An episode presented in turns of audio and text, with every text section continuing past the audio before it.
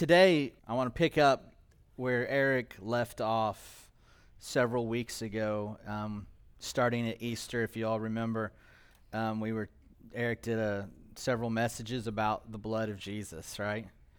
And the, the power of the blood of Jesus, um, the significance, how it speaks, um, and so I want to I want to pick up where he left off. I'm gonna today I want to I want to say some things that he said. I'm going to repeat them um, because I, I, really want to uh, talk about the blood today, and and, and even re- as I continue into the cross of Jesus, because both the blood and the cross have a significant place to play in our lives. Um, but today I'm just to, I want to just kind of say some things Eric said because sometimes repetition brings revelation and we need revelation. You know, Eric for several weeks spoke about the power of the blood, and and again, I'm going to repeat some of those things. Um, but the thing that I I really, as I was thinking about it this week, you know, I love knowing that I can place all of my faith in the blood of Jesus. Like I can completely trust that the blood of Jesus perfectly cleanses me. I can place all of my faith in the blood of Jesus to erase every sin that I have ever committed. Ever committed. I can place all of my faith in the blood of Jesus to erase every sin that I will commit. There is nothing, everyone say nothing. There is nothing in heaven or on this earth or in hell that can stop the blood of Jesus from completely cleansing me, completely washing me from every sinful act or thought or behavior.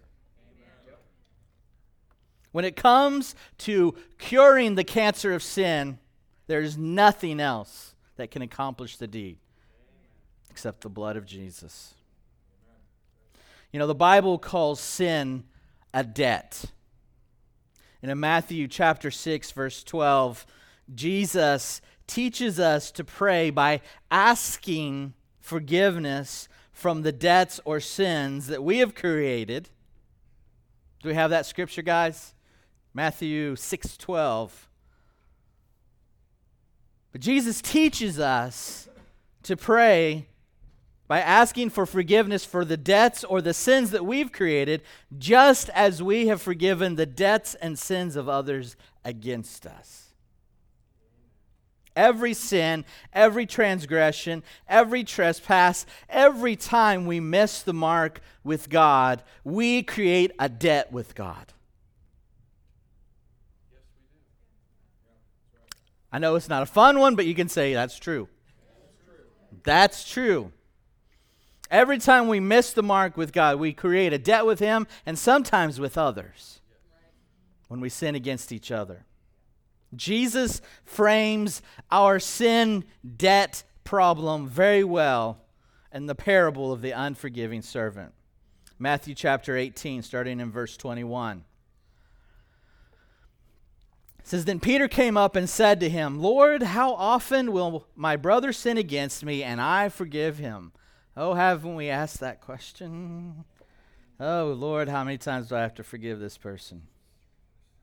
As many as seven times? Well, Jesus said to him, I do not say to you seven times, but 77 times. Therefore, the kingdom of heaven may be compared to a king who wished to settle accounts with his servants. When he began to settle, one was brought to him who owed him 10,000 talents. Now, the significance of 10,000 talents is like millions of dollars. Like impossible. Like unbelievably, you have so much debt. Impossible. and since he could not pay, his master ordered him to be sold with his wife and children and all that he had, and payment be made. So the servant fell on his knees, imploring him, Have patience with me, and I will pay you everything. That's a lie. He doesn't have enough years in his life, he does not have enough work days He has not got enough earning potential to make up this debt. But we'll say anything, won't we, to get out of jail? And out of pity for him, the master of that servant released him and forgave him the debt. But when that same servant went out and he found one of his fellow servants who owed him like 20 bucks, that's what 100 denarii is like. It's like $20. And seizing him and began to choke him, saying, Pay me what you owe. And so his fellow servant fell down and pleaded with him, Have patience with me, and I will pay you. That's the truth. He could pay this one. Like, give me till Friday. I get paid. I swear, it's yours. But no, the guy refused and went and put him in prison until he could pay the debt. Well, the other servants saw this, and they saw it when they saw it had taken place. They were greatly distressed, and they went and reported it to the master, who had all that had taken place. And then his master summoned him and said to him, "You wicked servant." I forgave you millions of dollars of debt because you pleaded with me. And should you not have had mercy on your fellow servant as I had mercy on you? And in anger, his master delivered him to the jailers until he should pay all of his debt. So also, my heavenly Father will do to every one, every one of us, if you do not forgive your brother from your heart. God takes the forgiveness of sins very seriously. And we know that he takes it seriously because he paid the ultimate price. He paid the ultimate price for our sin with the blood of Jesus. You know, when we do wrong against God or others, the blood of Jesus is like this heavenly eraser that takes the debt and wipes it all away. I mean, think about all the debt you owe on vehicles, mortgage, home, school loans, credit cards. Like, think about all of that. I don't want to depress you, but just think. Oh my. Imagine if every bank that you owed money to called and said, We're calling in all of our loans. You have to pay them all today, or we're sending you to jail. Now, imagine someone came up to you in the parking lot. You got your voicemail, you're listening to it on your way to the car. I got to pay all my debt today. Oh my goodness, what's going to happen? And imagine someone runs up to you and they say, Hey, hey, listen. The Lord just put something in my heart, and I just feel like God wants me to just pay off all your school loans, your mortgage, your credit card, your car payments. I, God wants me to just erase it all. You would be jumping and leaping and praising the Lord. Some of you would be doing cartwheels that you haven't done for 10 or 20 or 30 or 40 years.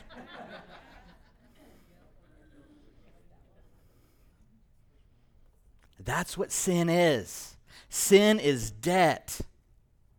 And unfortunately, you and I, we can do nothing to pay off our sin debt. But thanks to God, thanks to God, He sent Jesus who paid for every debt of our sin. He erased every account you have. Every account. He put in every, took all your debt, wiped it away. And here's the cool part not only do you just like, you're not like at a zero, you know? Like in that situation I spun, you know, you'd just be like, I owe nobody anything. I still don't have any money.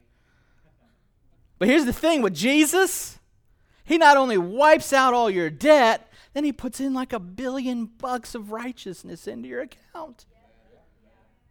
You're not even bankrupt. You're not like at zero, like, oh, at least I don't have to pay my bill. No, you're better than that.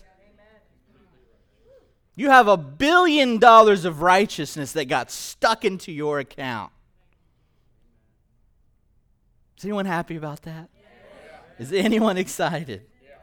Second Corinthians chapter 8 and verse 9.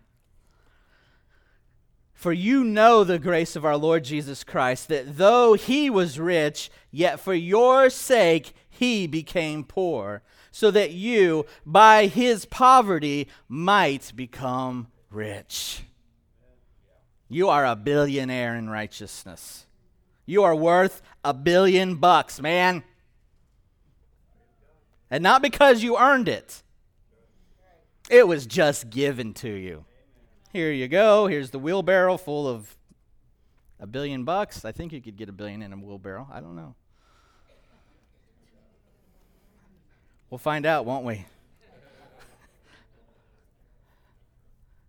Ephesians chapter 2 and verse 8 says, For by the grace, for by grace you have been saved through faith. Say grace. grace. Say faith. And this is not your own doing, it is the gift of God, not a result of works, so that no one may boast. You've got nothing to brag about. I mean, in the natural, you may have, like, you know, a few thousand dollars in your bank account. You may own some businesses. You may have a bunch of cars. You can feel real good about all that. But the billion dollars of salvation and righteousness bucks that you have, you didn't do anything for it. And that's the good news that God wants us to tell everyone. Right, Benjamin? Right. Every one of us have good news to declare. Good news that you are rich, rich, rich, and it's free. Jesus has paid all your sin debt with his blood. And you are now worth a billion bucks. That's the power of the blood of Jesus. Now, do you just, again, I know it's not fun, but do you remember how bankrupt you were in your emotions before Jesus? Do you remember how bankrupt your relationships were? Do you remember how bankrupt you were in your own self worth? I was very bankrupt, full of depression. Hated myself, hated my family, hated everything. Before Jesus, I was bankrupt. I had nothing. And that's the power of sin. The power of sin has the ability to devalue everything. In fact, our very sin nature is what made us debtors to God since the very beginning. Paul says in Romans chapter 6, verse 6, we know that our old self was crucified with him in order that the body of sin might be brought to nothing, so that we would no longer be enslaved to sin. For one who has died has been set free from sin. Say, I am free from sin. See, Paul is telling us in this passage that the old man, the old part of me, the, the depressed and bankrupt part of me, has been crucified with Jesus. It's been dead. That sin that lived in me, it, it brought me nothing. And the debt that I had with God completely canceled, and the blood of Jesus paid the price. Now, if we choose not to accept the offer of Jesus to pay off all our sin debt, then guess what? We owe it. I owe that debt. I owe it all. All the sin that we've ever created, it becomes mine to now have to somehow pay. And I'm talking about all of it. Every time we go over the speed limit, to every time we stole something. Everything from overeating to murder. Every foul word, every lie you ever told, every Sabbath you didn't keep holy, every time you didn't honor your father or mother, every time you used God's name for anything but praise or prayer. Every bit of sex outside of marriage, every drug or alcohol you abused, every test you cheated on, every friend you stabbed in the back, every friend you didn't forgive, every outburst of anger, envy, strife, hatred, gossip, slander, every person in jail that you didn't visit, every hungry person that you didn't feed every thirsty person you didn't give water to. Shall I go on?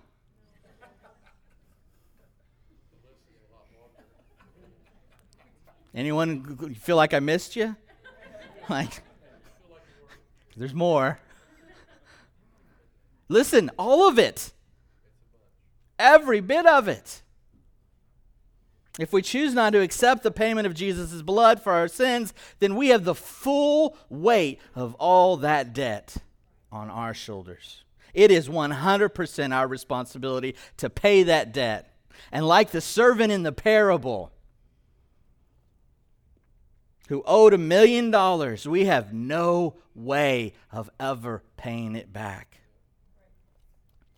And the greatest tragedy of our debt sin it doesn't just send us to jail, it sends us to hell.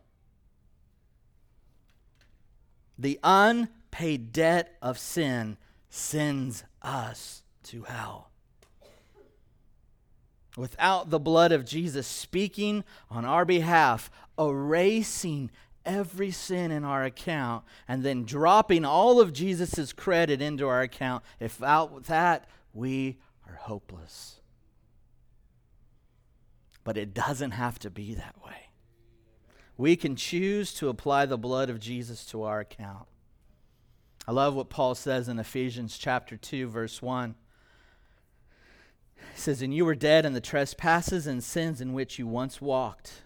following the course of this world, following the prince of the power of the air, the spirit that is now at work in the sons of disobedience, among whom we all once lived in the passion of our flesh, carrying out the desires of the body and the mind, and were by nature children of wrath like the rest of mankind. But God, everyone say, but God being rich in mercy because of the great love with which he loved us, even when we were dead in our trespasses, made us alive with Christ. By grace you have been saved. Say, by grace, I have been saved. I couldn't earn it. I don't deserve it. And still, Jesus gave himself away. Oh, it's overwhelming and it's never ending the reckless love of God.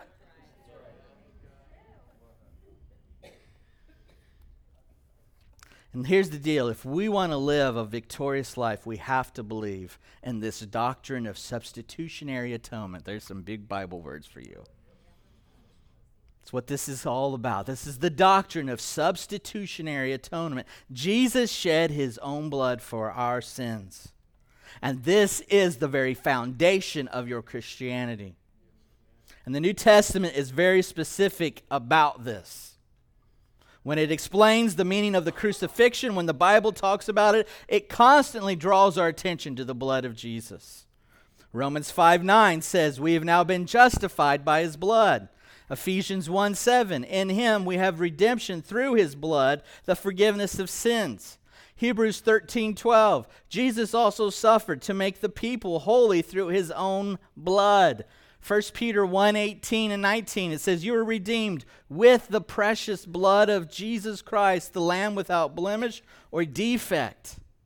1 John 1 7, the blood of Jesus purifies us from all sin. Do you see a reoccurring uh, pattern here?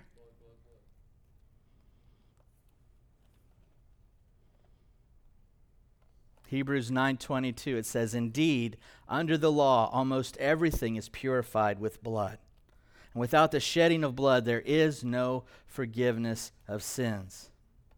So in order to be saved from death we need the blood of a perfect substitute to mediate between us and God his holiness. And the sign that we have a substitute is the blood of Jesus. And when we look up at the cross, we see the payment that has been made for our sin. And when God looks down and he sees the blood of his son, and when God sees the blood of his son, he says, It's enough. It is enough. The price is fully paid, which means death will pass over you.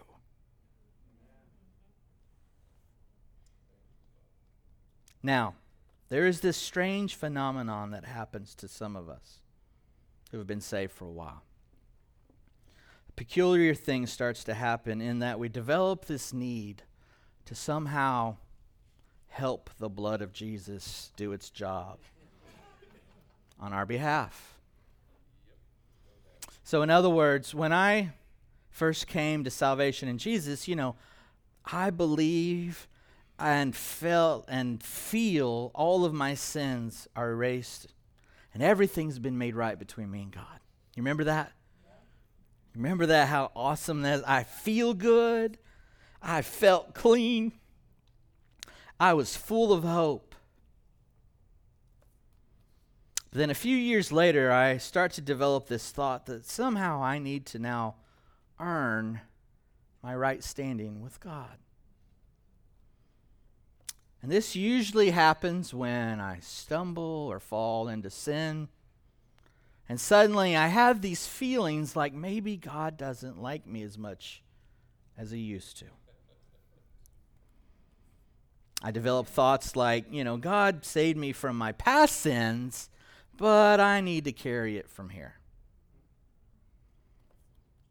Thoughts like, you know, I should know better.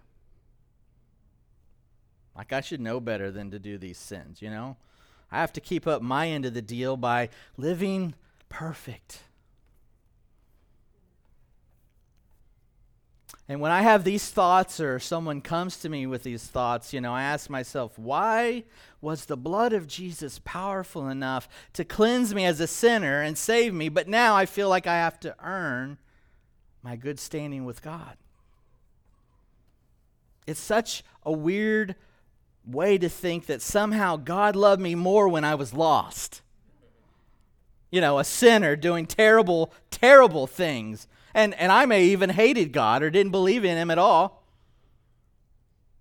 And now, now that I know better, God is mostly disappointed with me. He's either angry or sad most of the time. So I guess I need to help the blood of Jesus out and start trying to perform better.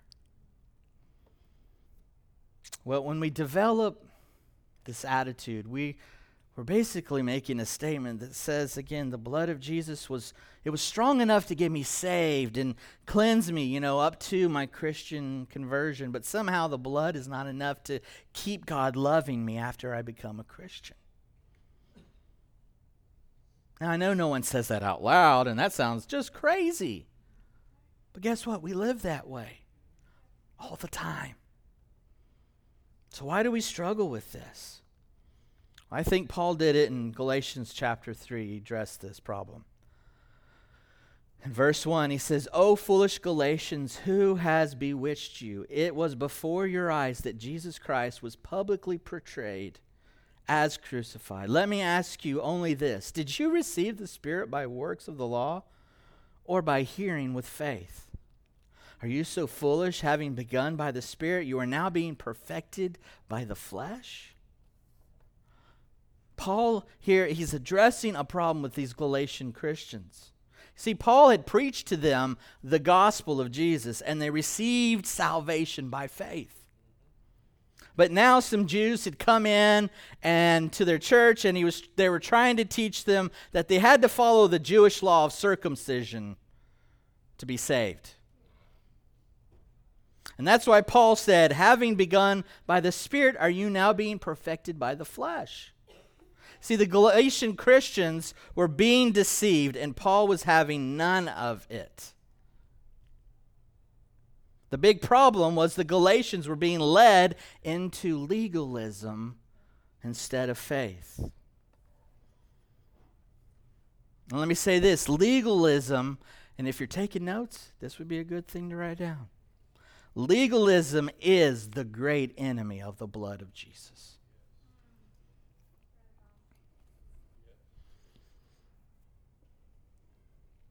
When I get those feelings that God is mostly mad or sad or angry, and I try to work my way back into His love, then I, in, sense, in, in a sense, I'm denying the work and the power of the blood of Jesus, and I'm moving into legalism.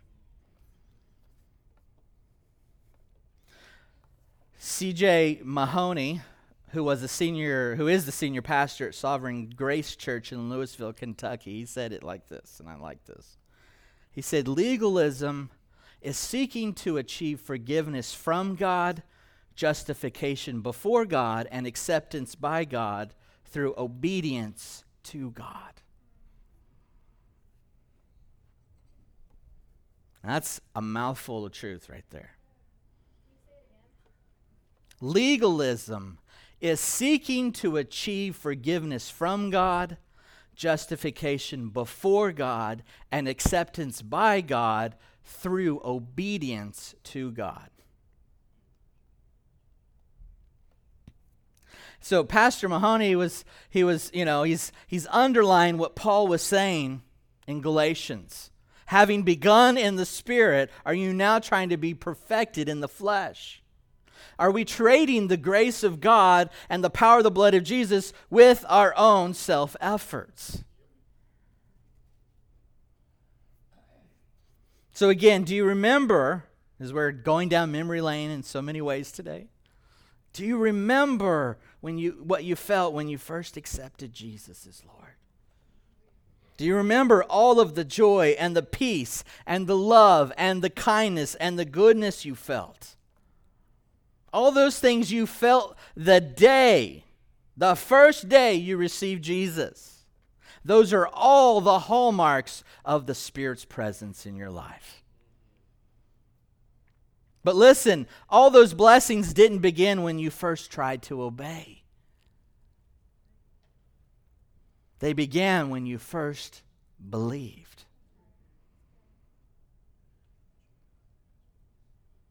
It didn't happen when you were all good and cleaned up and doing all your church and carrying your Bible and quoting your verse every day. None of those feelings happened after you worked up a good routine. It was the day you believed that I'm saved. I believe in Jesus. I believe the blood cleanses me today. I believe I'm a new creation. That was the Holy Spirit's cue to get in and joy to come forth. The power of the blood of Jesus was in full measure washing us clean when we believed, not obeyed. If we begin with God in one way, why do we assume we'll continue with Him in another? Why, having begun by the Spirit, do we so often attempt to perfect ourselves in our flesh? one of the chief reasons is because we, we confuse our justification with our sanctification. Again, a couple of big Bible words there. We confuse our justification with our sanctification. In other words, we confuse our position before God with our practice or behavior before God. See, the law, it cannot justify or sanctify us. But the flesh, my flesh, it loves to hear that it has a role to play. You can help this thing, man. You can be good enough. Today, I promise you, God will love you a lot if you do really good, if you don't cut someone off and you don't yell an obscenity, your God will like you. Our flesh loves to think the law, you know, doing good, doing right is the answer. Our flesh is hostile to the Spirit in every way, and don't be deceived.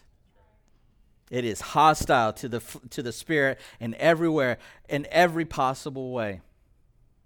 Thinking, I can still reform myself, I can still do good enough.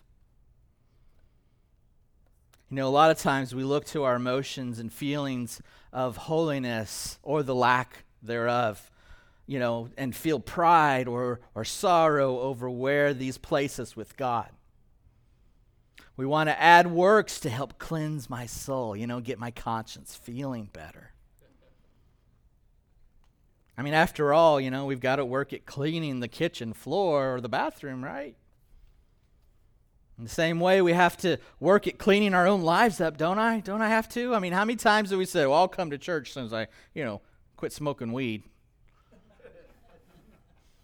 you know, well, when I get good enough, I'll clean up, I'll, I'll come to church so God's lightning bolt doesn't shoot me on the front row or whatever.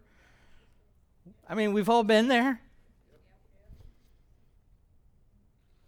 I mean, God, you know, surely can't continue to love me if I've failed for the umpteenth time in this area.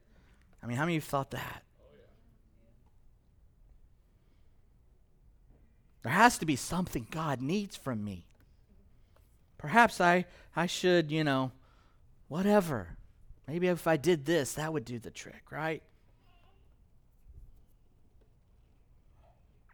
I mean, sometimes we love to make a community sport of stoning sinners.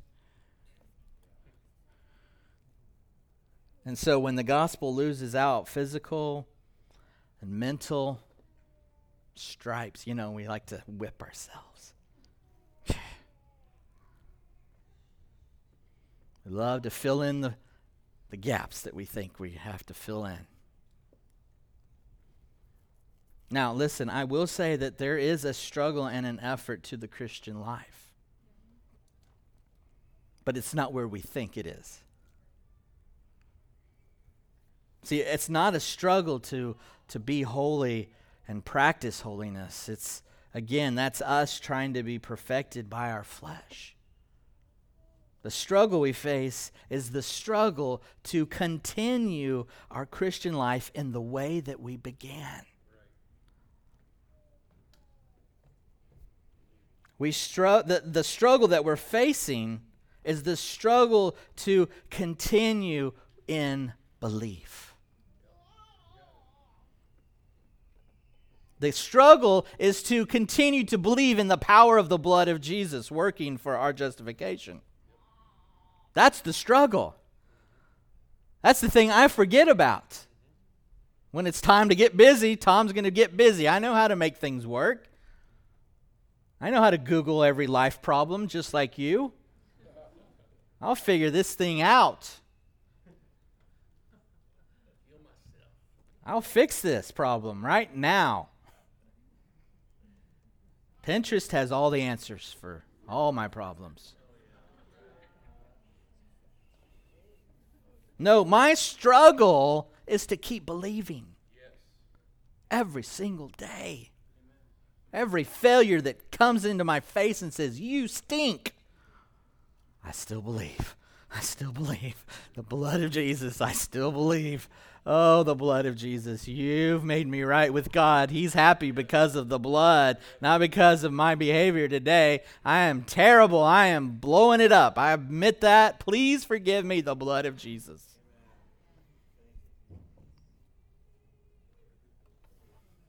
Gerhard Forde said that sanctification is the art of getting used to justification. Sanctification is the art of getting used to justification. Meaning, sanctification, you get holy the more you believe in the power of God.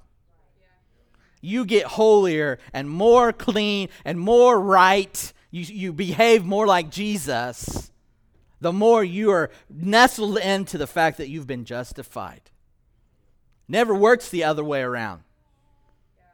Doesn't work that way. You're not going to work really hard at being a good Christian and then all of a sudden holiness is going to come and you're going to feel good about yourself. That's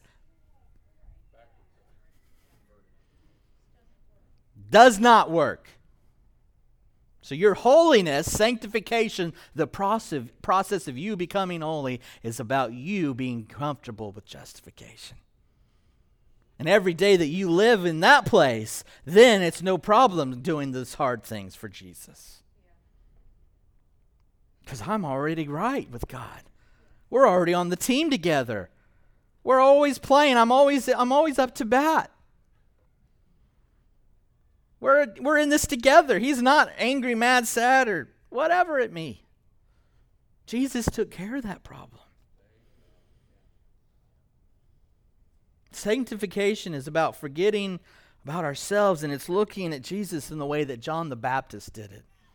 John 3:30 he said, "He must increase and I must decrease." The Christian life is always a life of faith. Performance is never the ground for our justification. It is the evidence of it. I'm going to say that again. Performance is never the ground of our justification, it is the evidence of it.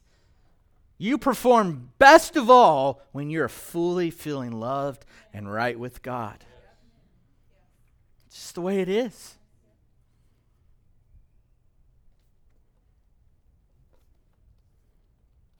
We bring nothing to this party except our sin.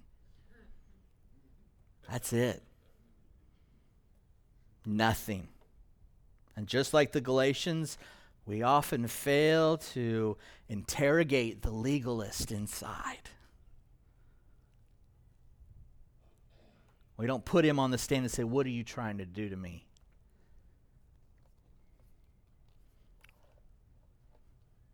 To break the bewitching spell of legalism. We have to go back to the gospel again and again and again and again and again. We have to apply the blood of Jesus again and again and again and again. We have to see Jesus cru- crucified for us, and we have to see that finished work again and again and again and again.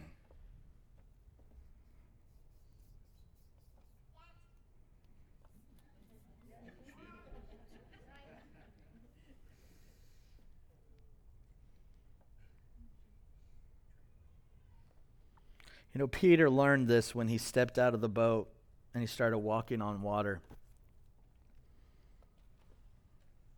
What was the point in which Peter started sinking? It was the point where he stopped looking at the Lord and he started checking out the problem that was about to hit him. Whoa. As soon as his eyes turned from Jesus, he started sinking. That's our life too. Moment you start looking at yourself and thinking, I might be a rock star. I just might be. I think I'm pretty good. I think I'm pretty awesome. I can do this. Thanks. You got me here so far, God. I'll take it from here. Mm. You're on your way to be fish food.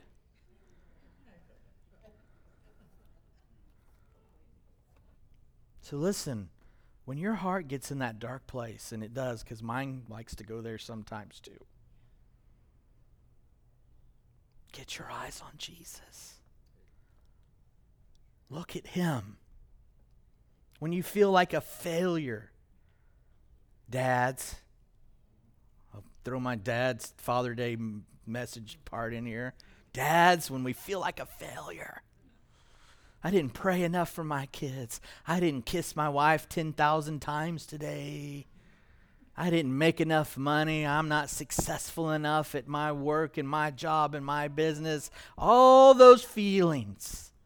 My kids, I hope they just don't, I just don't want them to be, you know, criminals. That's my goal. All those thoughts riddle us. Look to Jesus. Put your eyes on Christ. Go again and again and again to the cross of Christ. Because listen, the perfectionist inside of you is going to lie and say, you know, surely I should be beyond this point. Surely I should know this by now. But listen, here's what faith says. Galatians 2:20 I have been crucified with Christ and it is no longer I who live but Christ who lives in me. And the life I now live in the flesh I live by faith in the son of God who loved me and gave himself for me.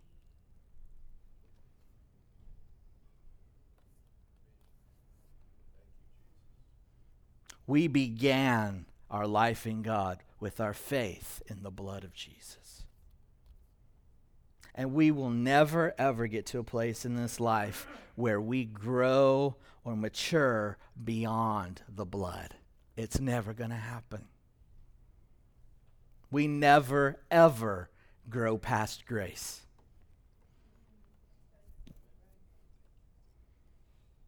The gospel is not just good advice to men, it is good news about Jesus.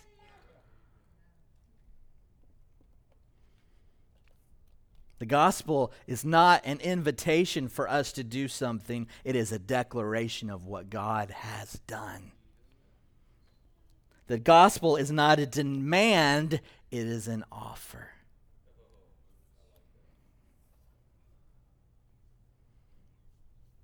It's God's gracious mercy that He will not let us live without His crucified Son as the constant place in which we dwell. That's good news. If you believe that, say amen.